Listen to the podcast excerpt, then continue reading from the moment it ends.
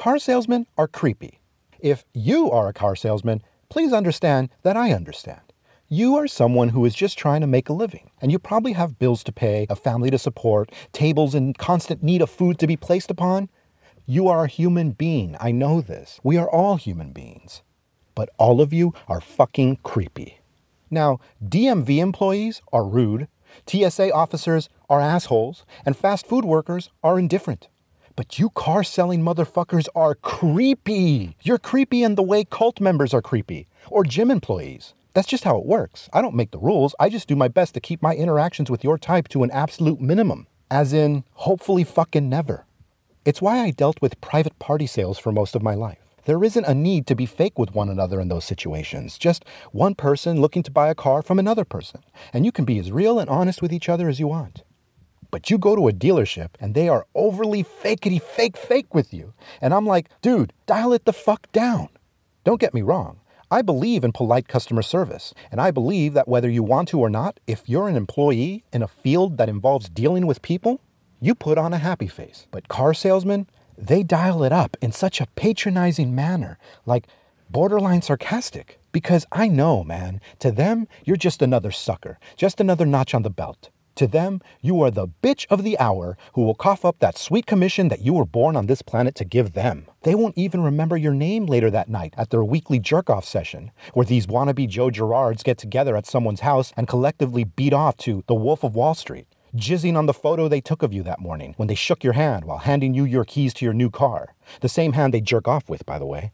In return, I then have to up my normal everyday politeness to their exaggerated scumbag levels. Now we're both just fakes, faking it up in the fake Olympics, and depending on how the sale goes, one of us will get the fake gold and the other will get the fake silver. And for some inexplicable reason, I find myself talking differently, using words I normally don't use in response, like beautiful or top notch.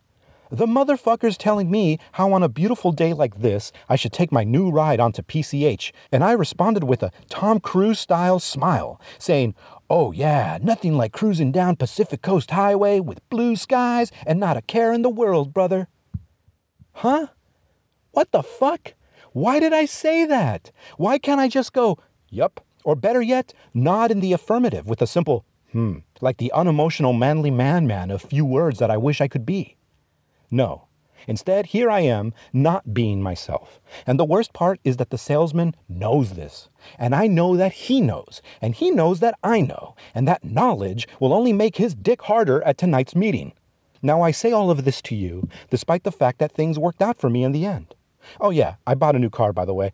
I walked into that place with a swagger that only an 800 plus credit score can provide, and I got what I wanted on my terms. But it took forever and a day to get my way. And I know, I fucking know, that they already knew how this was going to play out. They were prepared to give it to me, but they were going to make me work. And these sleazy fake ass fucks threw in as many bumps, spikes, and roadblocks in the way just to bolster the impression that I got one over on them. Hell, they were probably ready to knock a couple thousand more off the price had I more stamina. Speaking of stamina, notice I've said salesman this whole time and not salespeople or salesperson. That's because I've only dealt with men in these horrific trials. For all I know, female sellers of vehicles can be a whole other ballgame. I doubt it though. They probably do the same shit, but because they have a vagina and I have a penis, I'm sure I would have the opposite opinion. My 800 plus credit score would be powerless against them. I'd probably love it. And if these ladies were to draw a heart or smiley face on the invoice, I probably love them. Speaking of car salesmen, the Terrence Malick film A Hidden Life has absolutely nothing to do with them, which is one of the many things that works in this film's favor.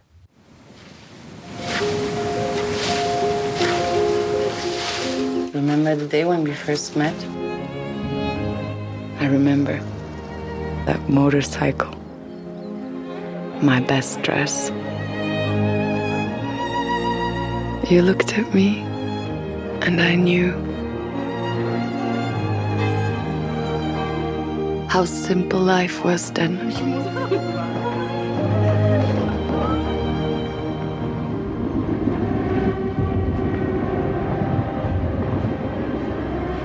What's happened to our country?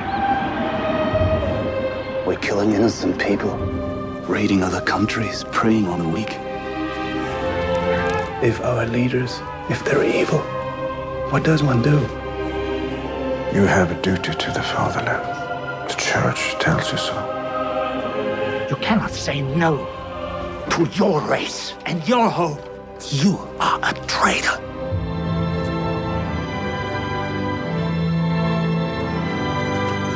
I can't swear loyalty to Hitler.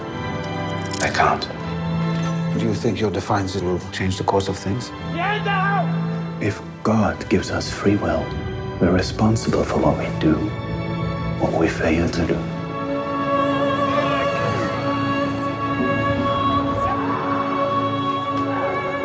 I can't do what I believe is wrong. We have to stand up to evil. Whatever you do, I'm with you. Always.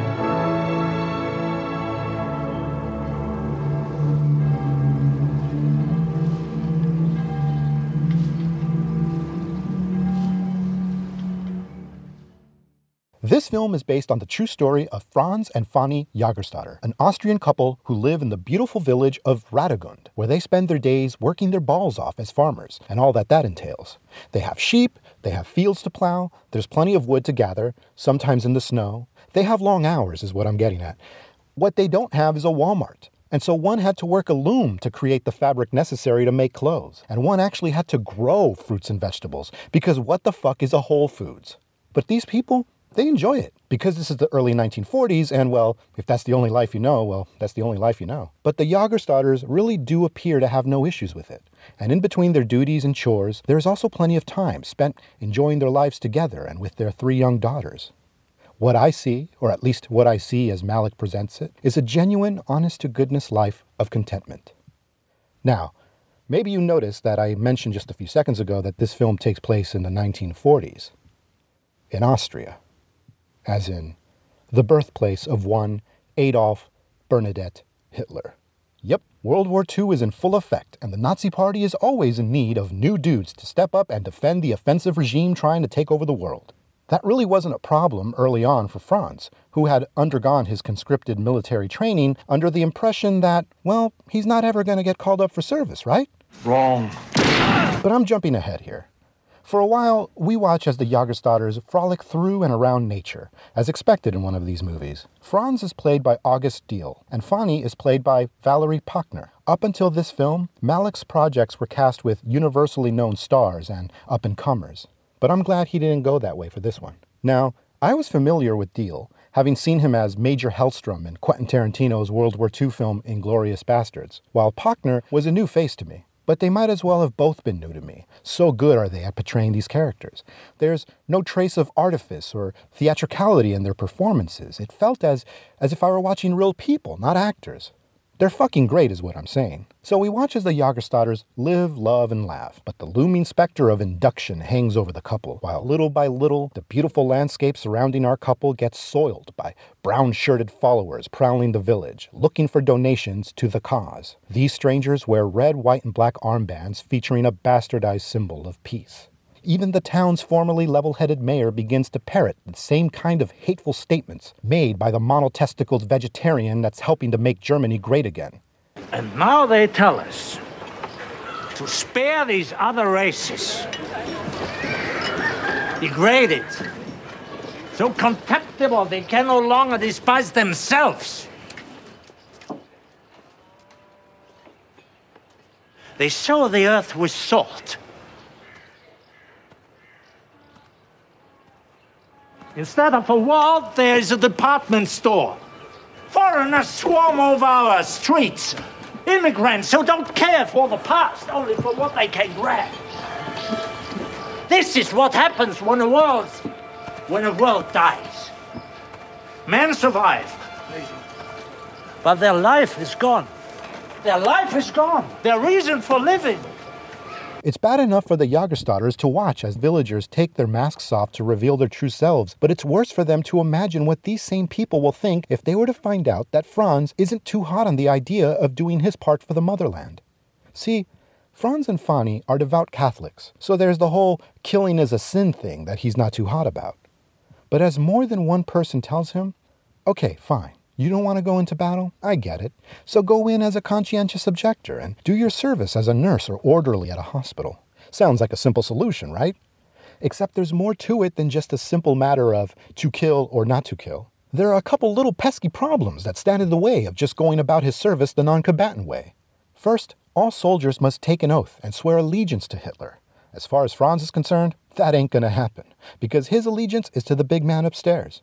Second, Franz has been wondering that maybe, just maybe, the Nazis are evil motherfuckers doing the devil's work. So why would he want to throw in with those assholes? You know what's another name for a village? Small town, and all that that entails, which is to say, eventually everybody knows your business. It's why I could never live in a small town. I'm a psychotically private person, and I'd hate to imagine a bunch of these local hens gossiping out about every fucking fart I let out. They say, no man is an island, to which I respond, no fucking duh. But one man can buy an island, and as soon as I make my fortune, I'm buying one and ridding the rest of you people of me. But I digress. This village, Radegund, with all of its loose lipped residents, soon gets the word out on the street that Franz is not down with the cause.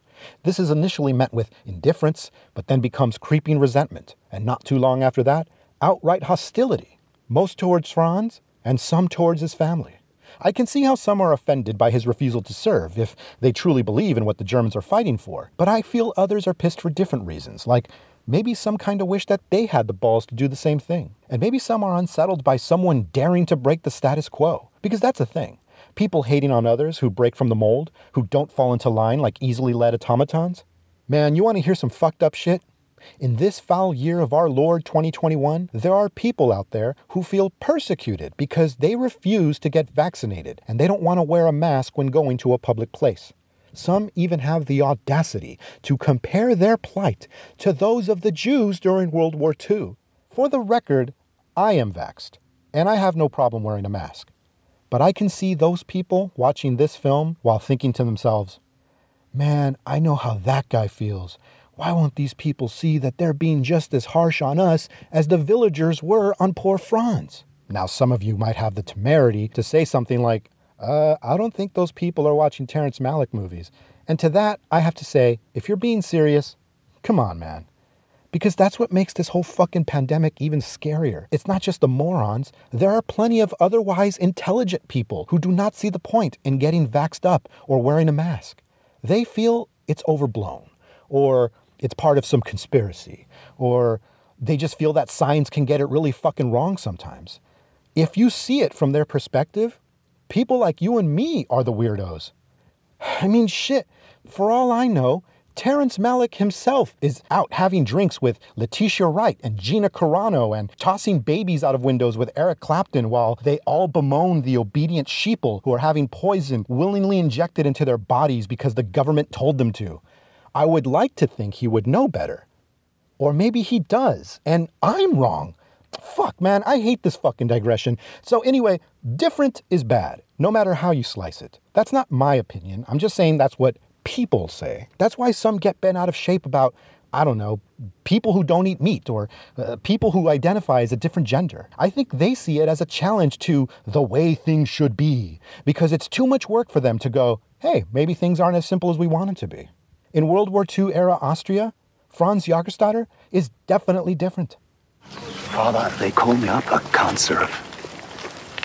We're killing innocent people. Raiding other countries, preying on the weak. And the priests call them heroes, even saints. The soldiers, the doers. It might be that the other ones are the heroes.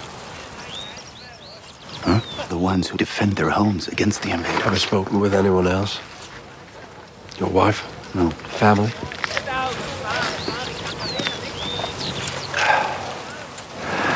Don't you think you ought to consider the consequences of your actions for them?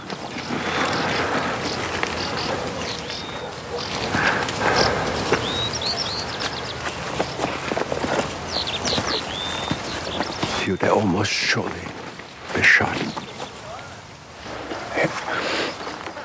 Yes.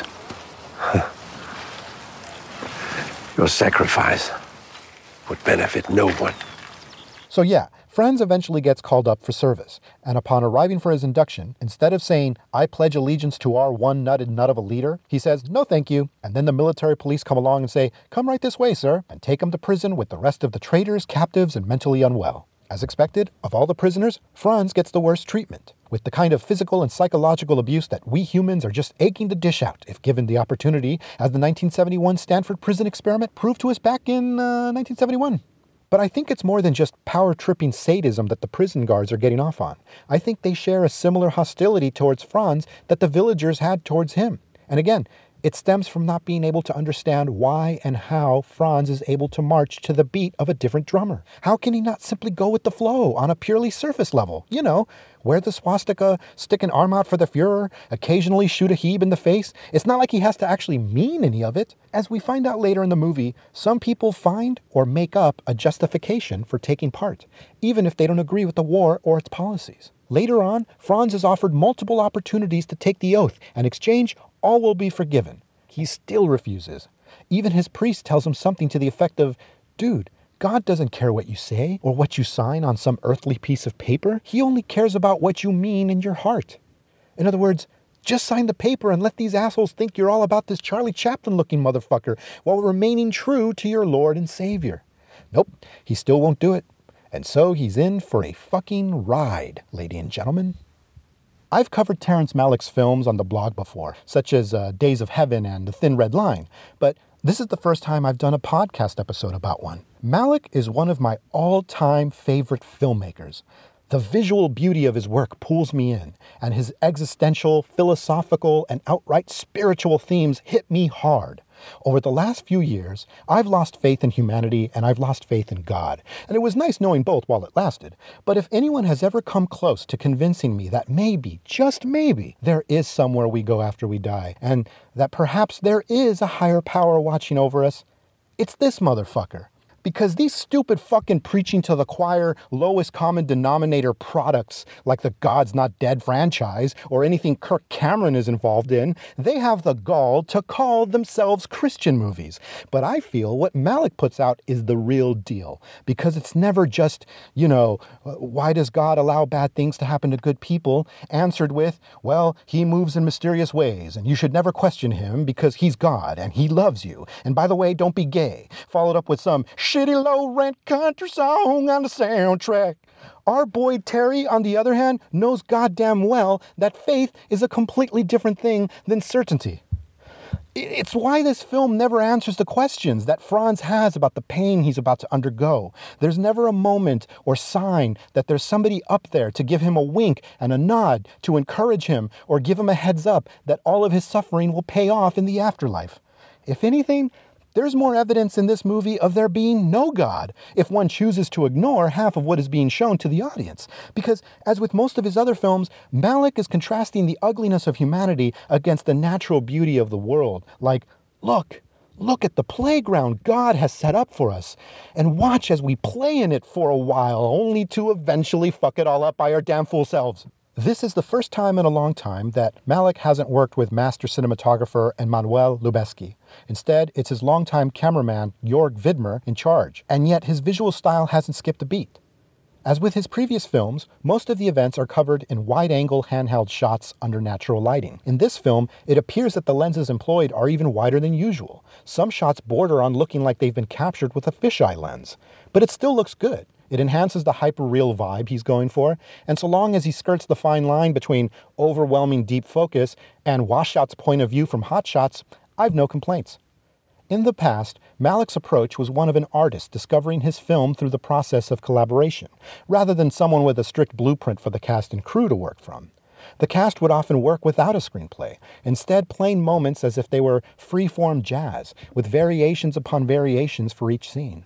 This extends to the editing process, where he has been known to not give his editors exact directions as to how a scene should be put together, but instead allowing them to put a scene together however they want.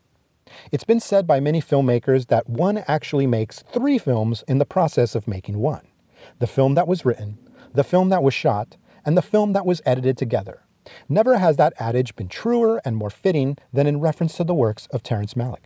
His freewheeling visual manner, with an always roving camera following the characters, remains the same.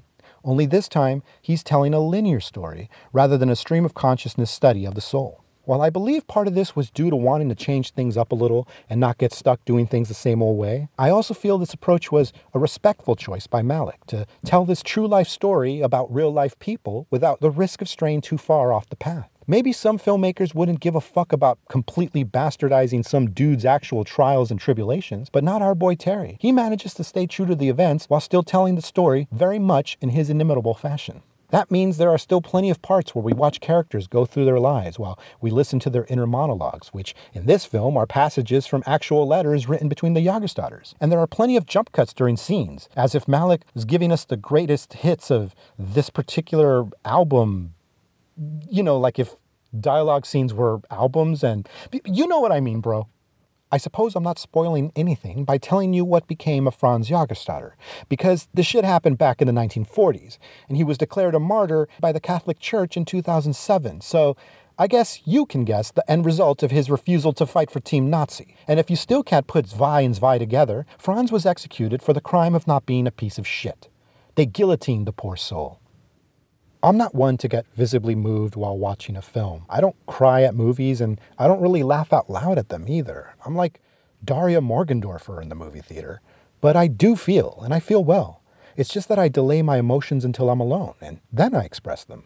Unless the emotion is rage, of course. That's an emotion I'll gladly make public. And yet, when I first saw this film in a movie theater back in January 2020, I found myself trembling during the sequence leading up to Franz's execution, and I found my eyes getting watery.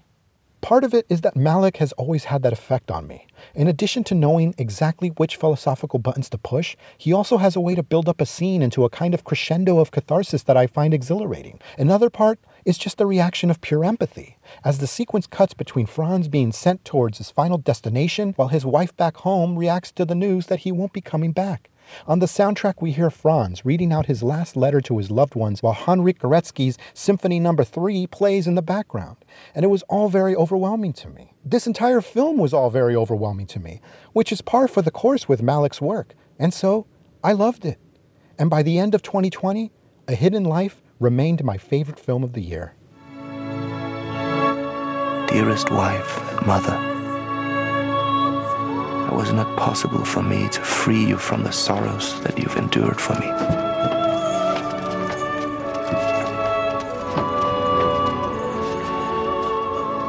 And now, all my dear ones, don't forget me in your prayers.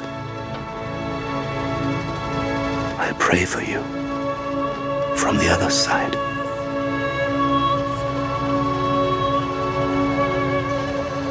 As I mentioned before, I first saw this in January of 2020, which meant I watched both on screen and in real life the citizens of a country give in to their worst impulses and inclinations due to the deranged ravings of a man in power who shared their ugly thoughts. Meanwhile, certain dark clouds from the east were beginning to spread westward, spreading their contagious gloom. And so this film also had the unintentional effect of helping to prepare my mind and warn my soul for the absolute shit show that was about to unfold from that point forward to, well, whenever the fuck this ends. That is, if it ever ends. I'm not talking about COVID 19. I'm talking about the way we wonderful human beings are handling COVID 19. I'm talking about how, when given the opportunity to roll up our sleeves, stand tall, and show the goddamn universe the best version of ourselves during a global emergency, we instead have become an even worse version of ourselves. And somehow, millions have confused their childish, I don't wanna temper tantrums with a rebellious stance not seen since the American Revolution. Hell, I suppose I should be grateful for this goddamn virus because it led to the ultimate confirmation I needed in my life that people indeed fucking suck. Content with this knowledge, I no longer need to waste any energy or faith or tears on these people. No longer will anything regarding humanity ever surprise me, and the occasional exhibition of empathy, gratitude, and all around good manners will remain a freakish occurrence to me or a miracle, the way I consider someone saying thank you after I hold open a door for them a miracle. Or maybe I'm full of shit, and there's still a pesky dot of light of faith in my heart that I can't put out. Because if I had completely written off my fellow man, I wouldn't have even bothered with those goddamn creepy car salesmen. I would have known better. I'd be riding a bike. This has been the Exiled from Contentment podcast, recorded live in front of an empty room. Exiled from Contentment has been brought to you by anger, paranoia, resentment, depression, low self esteem, and Rally cigarettes, now with less nicotine and less throat irritants. Remember, lady and gentlemen, if your cigarette tastes different, smoke Rally. Episodes of this podcast can be downloaded at efcontentment.podbean.com. That's E as in egads. This asshole's podcast is terrible. F as in fuck this asshole's terrible podcast. Contentment as in something this asshole hasn't felt in a very long time. Dot pod as in podcast as in everybody's got their own goddamn podcast nowadays. And bean as in what the Mexican American host of this podcast probably eats every day. Am I right, real Americans? The Exiled from Contentment podcast can also be downloaded at exiledfromcontentment.blogspot.com. You can find us on Facebook, Instagram, and Twitter as EF Contentment, all one word. Follow or friend us so we can then immediately have your tweets and posts muted in order for us to have a higher friend and follower count while pretending that we care about you. You can also email us at exiledfromcontentment at gmail.com. Until our next ramblings, this is Princess Sparkle for the Exiled from Contentment podcast saying take care and be well.